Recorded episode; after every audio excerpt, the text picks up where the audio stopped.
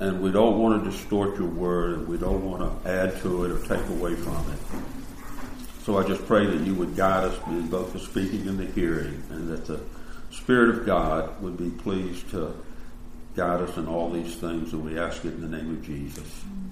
Amen. Um, I'm just going to spend a few minutes this morning. I'd like to talk mainly about courage and fear. So, whichever one you think you relate to.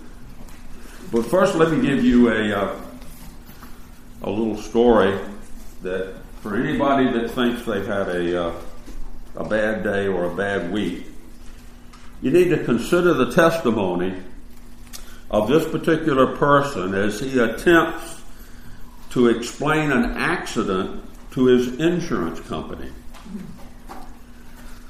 And he begins by saying, I'm writing in response to your request for additional information.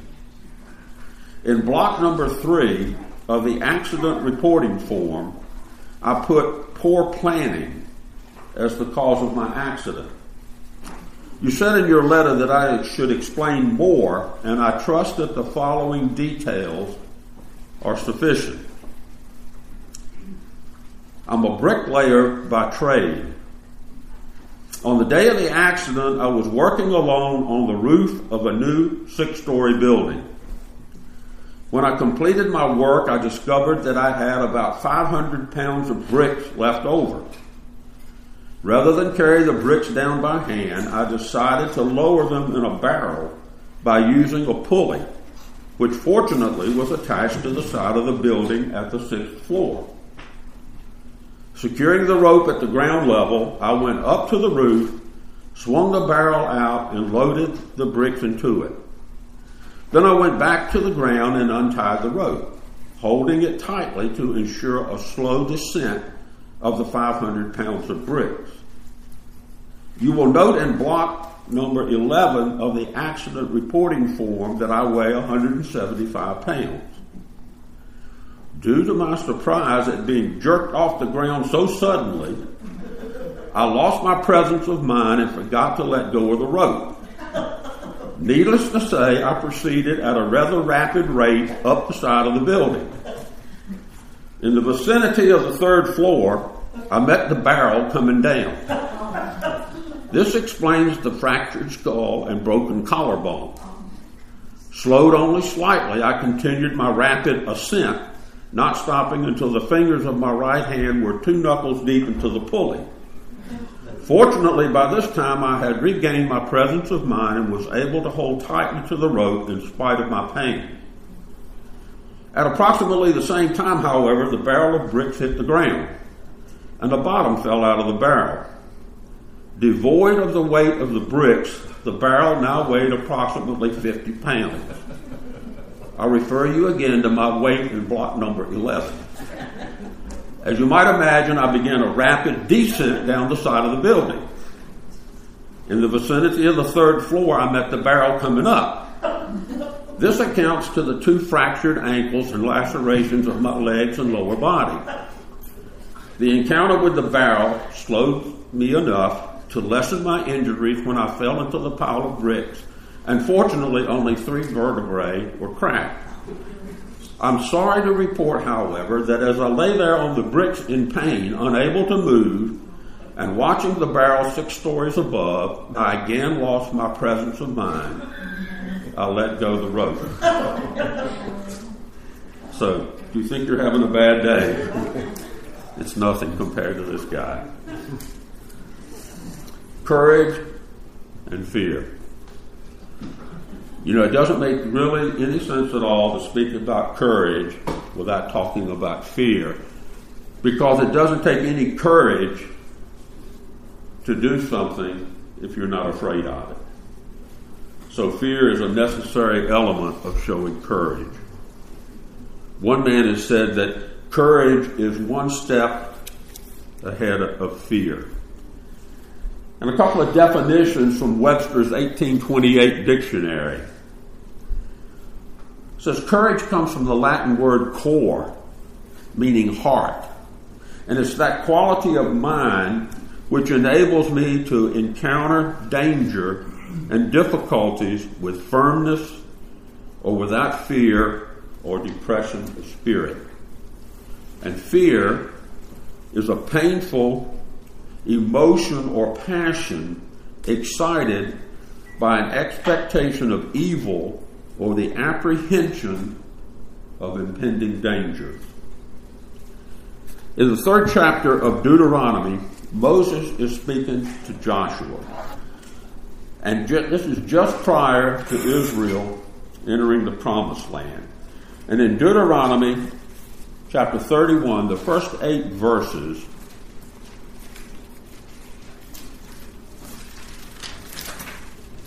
read like this.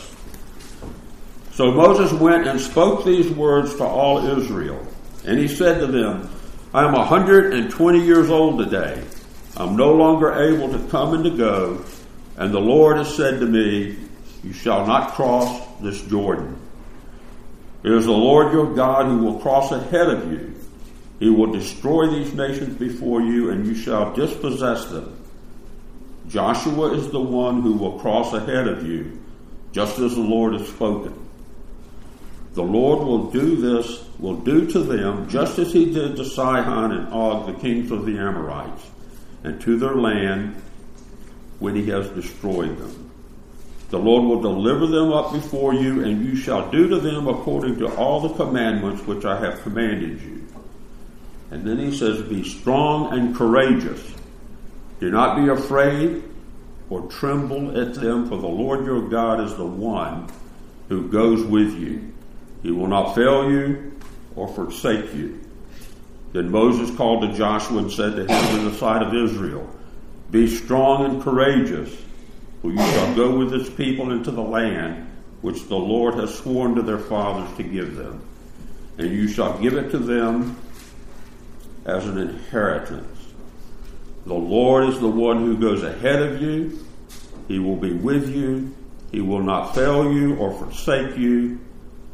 Do not fear or be dismayed. Be strong and courageous. Don't fear. Don't be dismayed. In the first chapter of Joshua, the Lord gives Joshua the same message. He says, Be strong and courageous in verse 6, and in verse 7, he says, Be strong and be very courageous. And then in verse 9, he says, Be strong and courageous. Do not be frightened and do not be dismayed, for the Lord your God is with you wherever you go. Before David dies, he gives this message, this instruction to Solomon. He says, Be strong, therefore, and show yourself a man. He tells him to keep the Lord's statutes, to keep his commandments, to keep his testimonies. He tells him to walk in God's ways. So he says, Solomon, you want to be a man? Obey the word of God. Don't waver. Be strong. Be steadfast in your convictions. In Second Chronicles, the Assyrians have invaded Judea. And Hezekiah, the king of Judah, gathers his military people around him in the square of the city, and he says this in Second Chronicles 32.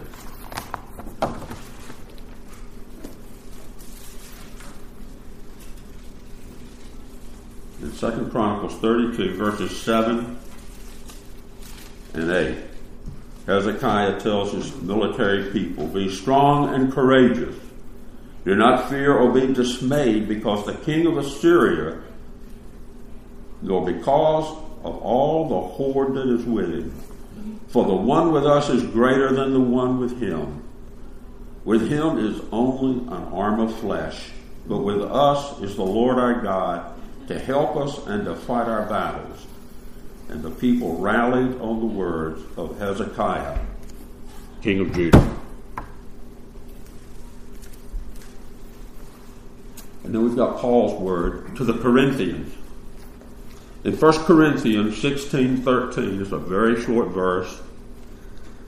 Paul is giving words to the Corinthian church as he departs. He says, Be on the alert, stand firm in the faith, act like men, be strong. Final instructions to the Corinthians.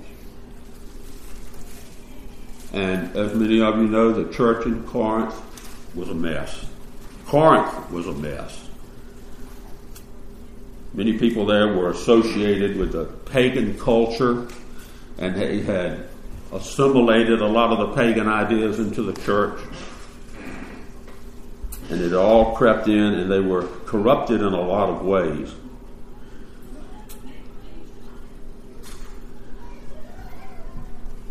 They considered themselves the church people better than some people in the church, better than other people in the church. And they, Paul was also addressing the matters of the bodily resurrection, unity in the church, marriage, and a lot of different things. And these words that he gives them, again, be on the alert, stand firm in the faith, act like men, be strong. Every one of them are military terms. And they are spoken in a tense that means they are a continuing pattern that's supposed to characterize your life. It's not a one time thing. Be on the alert means be on guard. And this term is used almost two dozen times in the New Testament. And many times it has to do with Christ's return. In Matthew, it says, Therefore keep watch because you do not know on what day your Lord will come. And another place in Matthew 25, it says, Be on the alert then, for you do not know the day nor the hour. Paul says in the 20th chapter of Acts that he knows when he departs, savage wolves are going to come into the church, and many of them from the inside. Even from your own selves, speaking perverse things. Therefore, he says, be on the alert. In 1 Timothy, Paul says, pay close attention to yourself and to your teaching, Timothy. Persevere in these things, for as you do this, you will ensure salvation both for yourself and for those who hear you. And secondly, he says, stand firm in the faith. Notice he does not say stand firm in faith, he says stand firm in the faith. It's important when the articles are there. It's what Jude calls the faith that was once for all entrusted to the saints. It's standing firm in the truth revealed in Jesus. Earlier in 1 Corinthians 15, Paul told the Corinthians that they were saved by the gospel he preached to them if they held firmly to it. In Corinth, there were a lot of people that thought the most important thing was how they believed, how they acted, not what they believed. And Paul is writing to correct them. Then Paul says, act like men. The King James Version says, be strong. Literally, it means conduct yourself in a courageous way. It means stand up and be counted. It means don't turn and hide. And there's also a second meaning, especially in 1 Corinthians. It's the idea of being a man, not a boy. Being an adult, not a child. You know, it's sad when a man acts like a coward, and it's also sad when a man acts like a child. Listen to Paul's words in 1 Corinthians 3 1 and 2. He says, Brothers, I could not address you as spiritual, but worldly, mere infants in Christ. I gave you milk, not solid food, for you were not yet ready for it. Indeed, you are still not ready Later in verse 14, he says, Brothers, stop thinking like children. And regard the evil, be infants, but in your thinking, be adults. And then Paul says, Be strong. Stay the course. Keep up the fight as long as the fight is going on, as long as it's needed. Real battles, whether they're physical battles or spiritual battles, rarely last one day. They're normally long term. Don't give up. Stay strong. You know, it's interesting that this particular command, the only one out of the four, is in a passive voice, and what that mean is, means is you're not strong in yourself. Your strength comes from outside of you. It doesn't come from your own ability. It's something that's outside of you. It means the strength is the Lord's, not ours. Remember what Paul says to the Ephesians when he calls Christians to put on the armor of God? He says, finally, be strong in the Lord and in his mighty power. Now, I don't think I have to tell anybody, certainly obvious to all, that Christians, that the church needs to pay, pay close attention to what Paul is saying here. You know, if you're to the left of center, you think the right is crazy is going to destroy us. If you're on the left, or you think, excuse me, if you're on the right, you're convinced that the left is destroying every moral value that we've got. If you watch the news, you look at the internet, you listen to friends, you're quite certain that at any time your doom is coming. Your mind gets captured by these imminent threats. You know, we hear comments like, uh, the economy is going to collapse any day now. Terrorism could strike us at any moment. The only thing that might stop the terrorists is an epidemic of bird flu or swine flu. Or maybe the plague will get them. But all of that really might not matter because global warming is going to flood everything, so you don't have to worry about that anyway. It'll probably get us first. And we've always got the latest research that says most of the food that we eat is poisonous and will kill us in no time. You know, with all this information, it's surprising that there are any lab rats or chimpanzees left to run experiments on. so, how do we deal with all this doomsday, all this media induced paranoia? Maybe an example from the church, from church history, might give us some instructions. Augustine, in the fourth and fifth century, when he lived, and this was at a time when Alaric the Hun and his hordes invaded Rome. And they captured it and entered it and destroyed it. And this was the beginning of the end of the western part of the Roman Empire. And as the refugee, refugees from Rome fled in many places, so many of them went to northern Africa, Alexandria, Hippo, and places like this. And they were bringing all kinds of ominous reports with them. And so many of them were even going so far as to blame Christians for the fall of Rome. And Augustine, Augustine wrote his classic work, The City of God, to respond to the crisis that was going on and to what people were saying. And one of the quotes from his book addresses the fear, fearfulness of the people that were coming. And he encourages Christians that are surrounded on every side by danger, saying, Among the daily chances of this life, every man on earth is threatened in the same way by innumerable deaths. and it is uncertain which of them will come to him. And so the question is whether it is better to suffer one death in dying or to fear them all in living.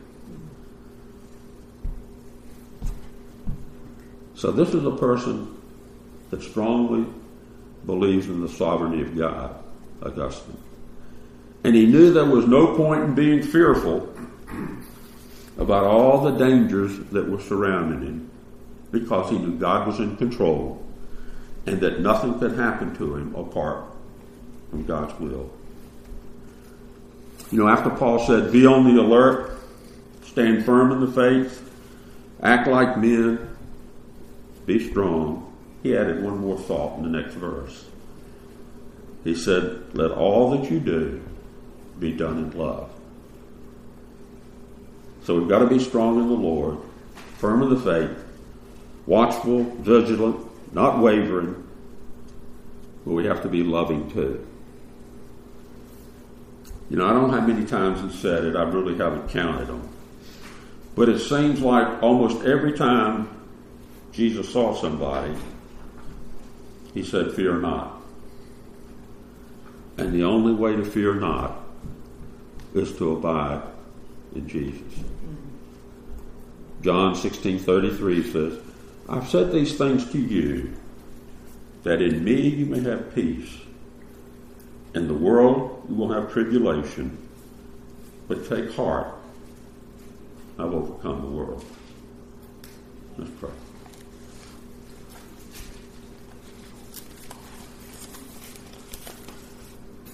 Lord, I don't know how anybody can be strong and courageous and fear not without knowing you. Because the things of this world, apart from you, are terrifying. But with you, Lord, when we know that you never leave us, you never forsake us, when we know that you're our strength and our rock and our high tower, then we can rest and we can be courageous because you have taken the fear and showed us that the only real fear is the fear of the Lord.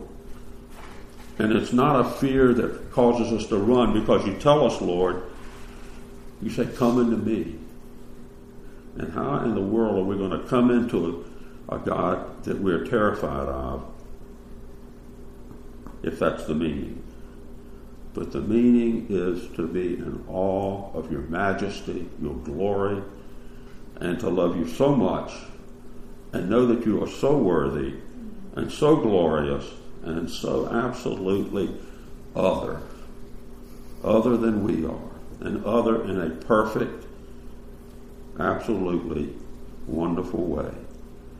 And it's because of this that we just bow before you and we give you thanks for your Son, who is the one that uh, takes away our fear as we abide in him.